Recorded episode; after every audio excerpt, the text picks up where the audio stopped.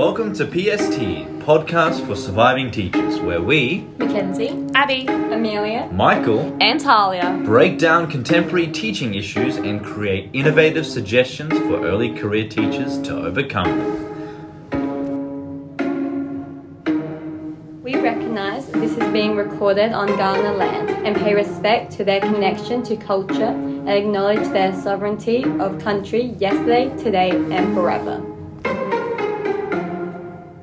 Cause I got issues, school's got them too.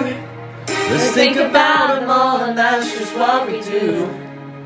Brainstorm solutions of all our problems, cause we got the kind of love that takes to solve them. Yeah, I got issues. Listen up, surviving teachers. Welcome to the first episode of PST, podcast for surviving teachers. This is week 8 for our topic, and we are talking about government policies and spending and funding. Yeah, interesting subject. So let's go around and just introduce each other. This is our group. My name's Michael. I am a pre-service teacher studying maths and history. And let's all say a highlight of the week or something that we're looking forward to. I'm looking forward to my wedding on Saturday, which will be really congratulations. Thank you, appreciate it. Let's just go around the room, introduce your name and something about yourself. All right, my name's Mackenzie. I'm doing secondary teaching, majoring in French and maths. Super weird combo, I know, but you know, we move. I do not have a highlight this week, unfortunately. It's Tuesday and I'm already overwhelmed. So. Moving on. Hi, I'm Talia. I'm secondary teacher majoring in maths and drama. We actually have a few weird combos in this group, actually. Maths, history, maths, I know a lot of maths teachers, but I have no numeracy skills. No, highlight my week. I'm going to Darwin on Thursday, which is super exciting, but I think a bit stressful. Going to try to smash out all this homework before I go away, but yeah. Awesome. Hi, I'm Amelia. So I'm a pre-service teacher in nutrition and science. So a little weird, but a bit more normal than we have here. So my highlight of the week is definitely just going to be Saturday because my week is so full of uni and work that I just need a day to just chill. So fair. We also have Abby, but Abby is currently unwell this week, and so hopefully she'll be in next week for our next edition. So let's get into the nitty-gritty of government policies. Yeah, let's do that. So first, let's talk about what is it and what kind of impacts it has for our future. So we do understand that the government now, the Labor government under Albanese, has a new education minister. His name's Jason Clare, right. Mm-hmm. And he's really involved in trying to understand what are teacher issues and try to create a national action plan to combat those and to find those solutions. And so in class today, we were really talking about how that impacts classes, but also the decisions they make and the money that they're spending on certain things. Yeah, so like Michael said, like we now have Albanese government. So we've got him now, but the new action plan hasn't started yet, and the problem means we're still following a bunch of the Morrison government's, I guess, rules, plans, etc. And pretty much he's got no priority on education, and education has gone out the window. Yep. He just keeps slashing funds wherever he can, and it is not benefiting anyone. Yeah, so that was the Morrison government, and now hopefully with this new transfer we'll be able to see a more positive emphasis on raising teacher status, but also trying to fix the solutions that has arisen. So the main ideas there is that we want to try and retain the teachers that we already have in the profession, and we want to try to attract more people to become teachers. I think it's definitely been such a difficult time, like following COVID, teachers have to become so much more adaptable than like their expectation of their career has completely changed. Like for them to have to teach online and communicate and the amount of absences I know I found on placement, there was teacher absences literally every day. Yeah. And not enough TRT teachers coming in to help. And so I think what I found the Labor government's promise, which is I think governments make promises all the time, but they want to increase the standards it is to not only like get into the teaching courses, but like to help like fix this teaching shortage across the country. With like, I know in South Australia here, they're like allowing like graduate teachers like in their last year to go out and be at TRT teaching, yep. which is like unheard of. Like they're not graduated yet, and like to be actually be responsible for like kid, like students, right? Like when you don't have your accreditation. You don't have accreditation. That's insane. Like that's like unheard of. But like, it's just a way to get people in the door, and I think it's just fast track it. Oh, 100%. Like even here at Flinders, like they were altering way to get like master's students out and then into a bachelor's degree to get them out faster in Estonia, which is definitely something like. I think like, when I remember starting the degree, they literally were like, you're going to compete against everyone that you're in this room with right now. And now it's like, they want... Yeah, I remember like that. They want you all. We need you. We need teachers. And I think there's definitely needs to be a bit more of a priority of putting people out there. Yeah, there's a big mood shift for sure. I think, realising like the importance of teachers. It's not just like this sideline career anymore. I think it's, it does have to like, push up the expectations and even though I found, like, with the Labor government, they want to, like, increase, like, the student outcomes. Like, they've found, like, kids are not attending school because of, like, the COVID. They're staying home for longer. They're missing out on vital, like, content, which increases they're not achieving well. And then that, like, then reflects on the teachers. Like, oh, the teachers aren't teaching as well. Yeah. But, like, how are you supposed to teach to a class when there's no one there? Definitely. So, it's just, like, this awful cycle, and I think unfortunately the Morrison government, they just weren't prioritising education at all. No. And like from Amelia and Michael's presentation today, it was so interesting to look at where he put more funding, like the schools he was putting funding into as opposed to like other schools that probably needed it more, but he was just funding like private schools and like Christian schools essentially, which is just so it just disregards those other schools who actually probably need it more. It's such clear favouritism, which no Prime Minister to have. Like, you're meant to view everyone equally and look at what's the best opportunity for everyone. Mm. But it's very clear, you can see he wasn't caring about that. It's just what he wanted for these schools. Exactly right. Like, that's just, unfortunate for sure. And especially if we move towards the future, I think it's terrifying to think that, like, we're going to have classrooms with, like, 30-plus kids in them. Yeah. And as teacher, no SSOs, no ESOs. Like, you just can't do that. That's full on. Yeah, they were talking... One of our class members mentioned in class the co-teaching, was it? Yeah. So, like, we're going to end up with classes with all these students, which shouldn't be happening anyway because of the extent of overcapacity. But at least if we can put another teacher in the class and have two, then maybe there's a bit more balance and we can cater for their needs. Mm. But the problem with that is very few schools are going to do that because then they have to pay like double the wage pretty much for two teachers. 100%. And you've got like multiple kids in this class, and I think especially for like a novice teacher, that's such a big fear, I think, going from like uni to actually out in the classroom and be responsible for these classes. And like goes back to the retention, like teachers are quitting within the first like 3 to 5 years of their career. Mm. And that's we're losing teachers straight off the bat. And it's like even like having enough people enroll in teaching course because it's too hard. There's not enough support out there for teachers, and I think that outlook definitely needs to change. Yep. And even those that do enroll in teacher courses and those initial teacher education courses, 50% don't even finish those courses. That's ridiculous. It is ridiculous. Well, you think about, like, even from first year to now, I know so many people who've deferred or dropped out. Like, we had huge numbers when I first started at uni, and now, like, it's diminished, like, significantly, which is, like, really scary.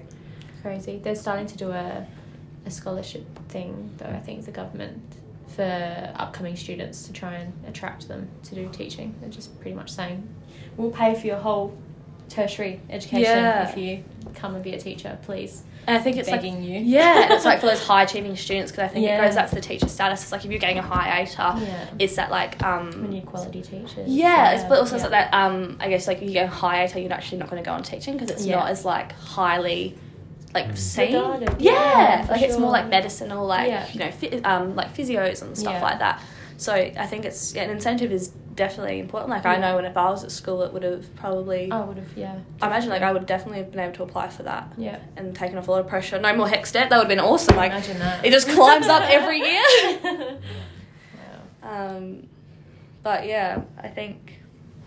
Yeah, unfortunately, like looking at like the teachers are still going on strike for pay and not support. And I think now, which is a really cool thing. I remember learning it in a class. So like how first year teachers out will get like a buddy or a mentor with them for the whole year, like another teacher at the school, so someone they can like connect to and rely on, because I think that's probably the biggest way is like you don't feel supported, and it can be a really isolating career, especially when you feel like you've always got to put all these different hats on. You've got to be a teacher, you've got to be like a counsellor, you've got to be like an administrator, you've got to do all this paperwork and stuff like that, and it can be super overwhelming. It's definitely something like a big fear is going into the school and like not feeling prepared enough. Because we as teachers, we don't get graduate positions, do we?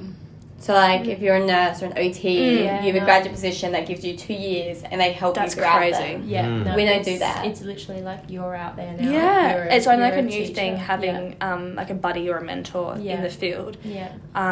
Which is like insane, because I feel like you're responsible for like the next generation of their education, and to have someone straight out of uni, it's like terrifying, really. Like, yeah, the thought of it would be like, I don't know, like, I get really anxious thinking about it, I think, because, I think, unfortunately, the uni, it goes back to the uni, like, what are we teaching at uni? Is it practical enough for those people to go out into the field? Because I think, I can say, professional experience, the placements, that's where I've learned the most. Yeah. Yeah. Like, and being in that class. Important. Oh, sure. So vital, and it's so important. That's where you, gain the most insight to a classroom.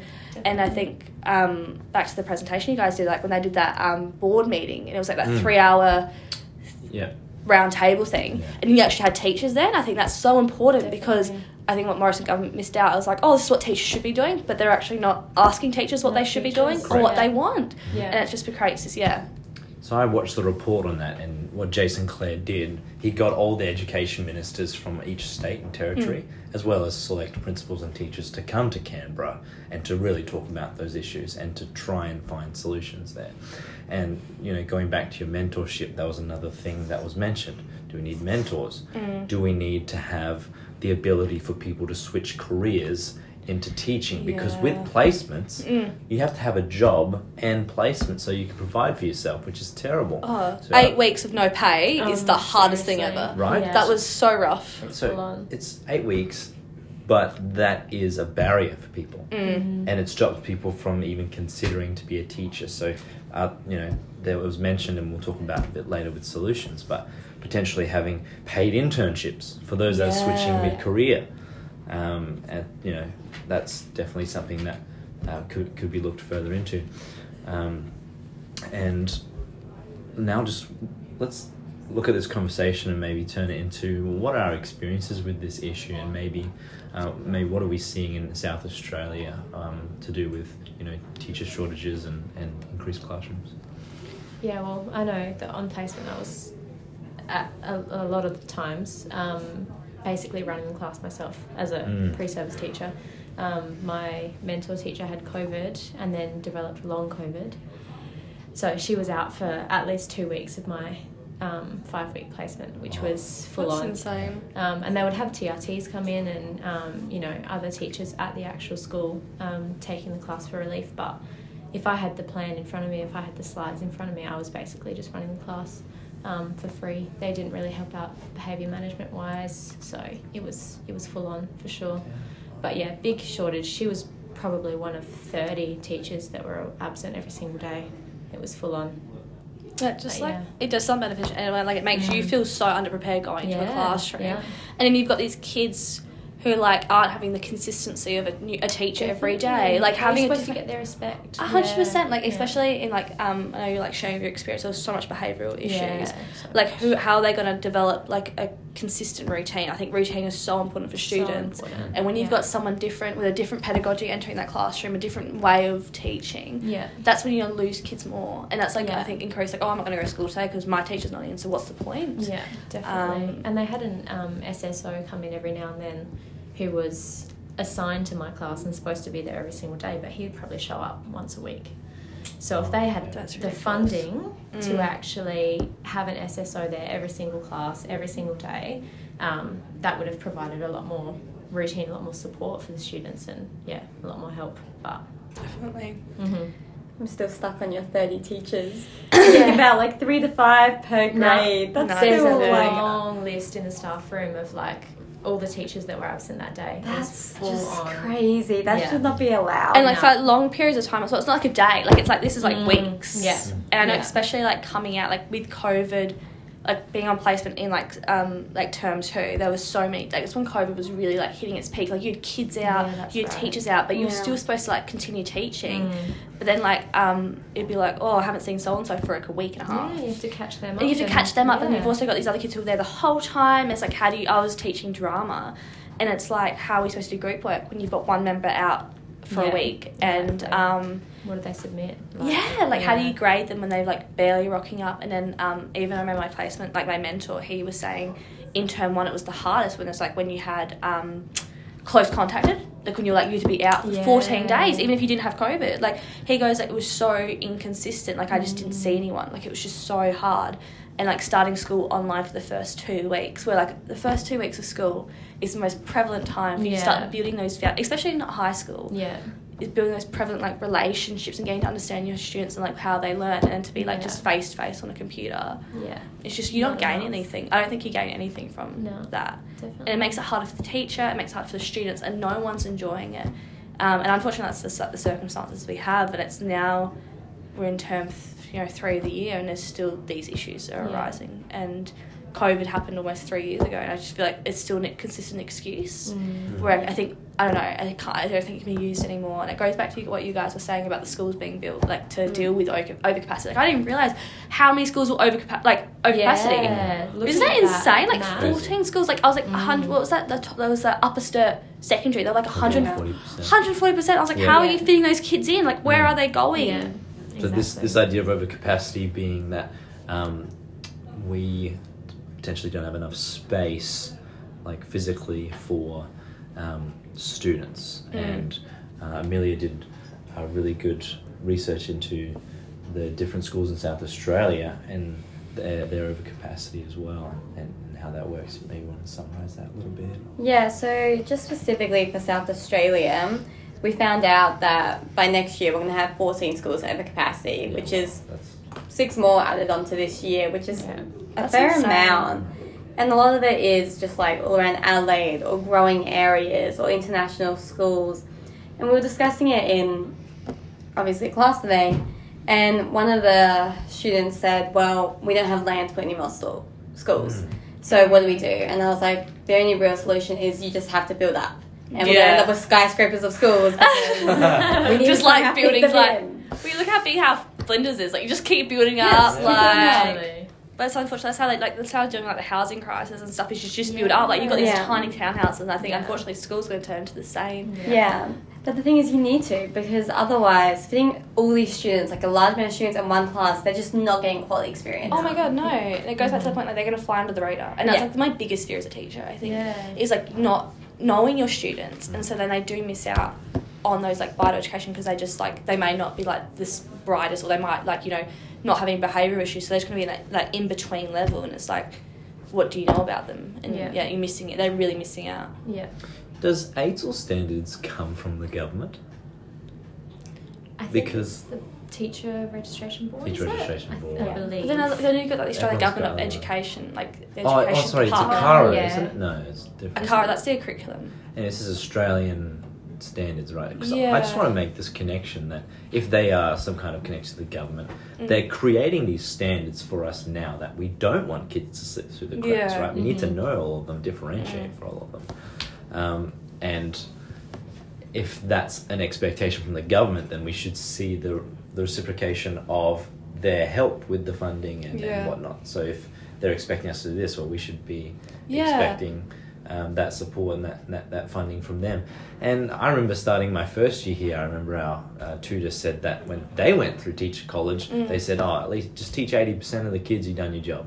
That's that's ridiculous. That's terrible. That's big change. Stupid, for sure. Like I was going to say, it just seems like what the government is setting up for us is like wishful thinking. Like you're saying they're not providing us the opportunities. They're saying do this, but we're not really going to help you get there. Yeah. Mm. Yeah. Especially in SA.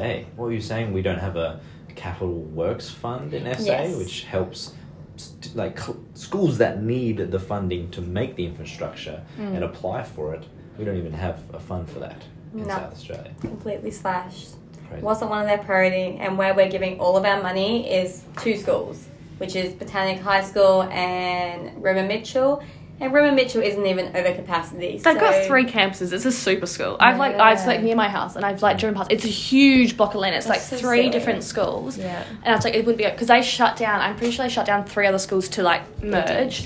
And that's insane. But you got Botanic High. That opened a few years ago, and the fact they're already at over capacity because they were dealing with the overflow of students at Adelaide High, and it's still a zoned school. And we go back to is zoning a solution? Yeah. So, what do you guys think, solution-wise? I think moving forward in teaching, it feels so, overwhelming, I think, being in teaching, because it's, there feels there's so many different issues. Yeah. And it's, what do you prioritise as a teacher, and what can, we actually be responsible for, I think? That's a really good point, and I think as we tackle these problems and make these solutions, a lot of them will cover multiple issues. Mm. For example, if we help lighten the workload for teachers, and Class was talking about maybe having a 0.8 or a 0.9 workload when you start, that'll help teachers be able to prepare for their lessons so they won't, get overloaded and then feel they have to leave. And it'll help with the transition from uni as well. Oh, 100%. Straight into it. Because there's no routine here. And then going into 5 days a week, 8 till 4 is big days. I remember being on placement, I'm exhausted. You come home, I need a nap. It's a big day. Yeah. It'll help with relief work as well because you have that spare time to have teachers as well. Yeah. You're known in the school. People know you. Yeah. So just a simple thing of helping reduce workload does cover a lot of those different issues. I think so. For sure. Puts that pressure off teachers for sure. Yeah. Especially in the last few years, I think that's what they needed. Just I think that's the biggest thing. I think what Minister Clare's doing is just communicating with teachers. I think that's the biggest thing is I feel with Morrison there was no communication. It was just really broken communication. He was here's all this money but actually not contributing to anything that was vital or important. We're not going to ask you what you need it for. We're just going to assign it private schools. Something. Here's all this money. Yeah. Here's these Christian schools but instead let's I think actually go get into it on the level and actually ask them what they need it for. It's the most important thing. I think that was really interesting that all the ministers of the different states and territories were saying. They said we've never experienced this before. We've never had federal so involved in this before. Wow. And which is that's ridiculous. Ridiculous. 21st century and this is the first time I've actually listened to teachers. Yeah. How long has it taken? Yeah. And all these empty promises. I think that's such a classic government thing as they make these promises but it's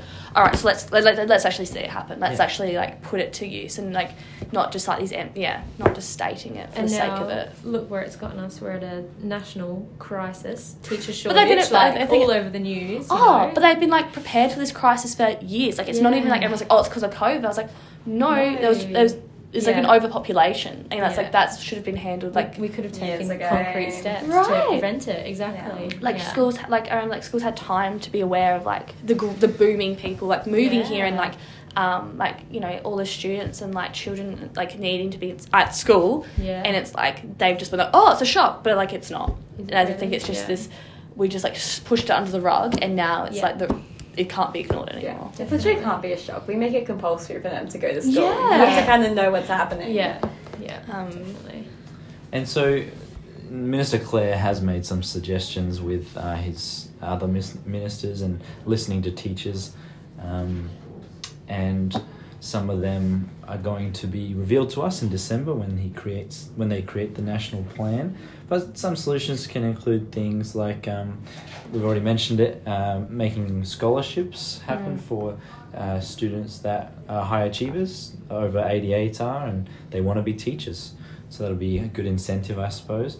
Potentially having international teachers as well to fill the teacher shortage and it brings in a cool perspective into the classroom. It's not, I think, it's looking at a different way of teaching because I think westernised teaching is so diversified. Yeah, for sure, because not every kid, I think at some point as well as kids are coming from such diverse backgrounds and you can't just teach to one child and expect they're going to fit that mould anymore. Mm-hmm. And I think that's something where differentiation and education is just so important to recognise. It's globalised world that we live in. Of course, definitely, and students would really benefit from having that diversity in their classroom and understanding from their teacher who's sometimes we just get the same thing in Australia middle-aged or white might be good to get different diversity there. So potentially their visas could be fast-tracked as another solution. That's good. And this idea of this issue of retaining teachers potentially, as we talked about, reducing workload and potentially increasing salary. Do you think that could be a solution, or increasing salary? Well, I think it'd be a good solution to get people into the workforce, because if we look at our salary when we start, it's actually not super high. So that's the end of our discussion today on the government policies and spending and funding and all of that. We really focused on that idea that we did have the Morrison government and they were doing some interesting decisions with our spending and funding, but now we have the Albanese government, so maybe we'll be able to see some positive future changes to that and some of those solutions we were talking about, potentially relieving that workload and things like that. But join us next time when we talk about mental health and well-being in education. All right. Bye, guys.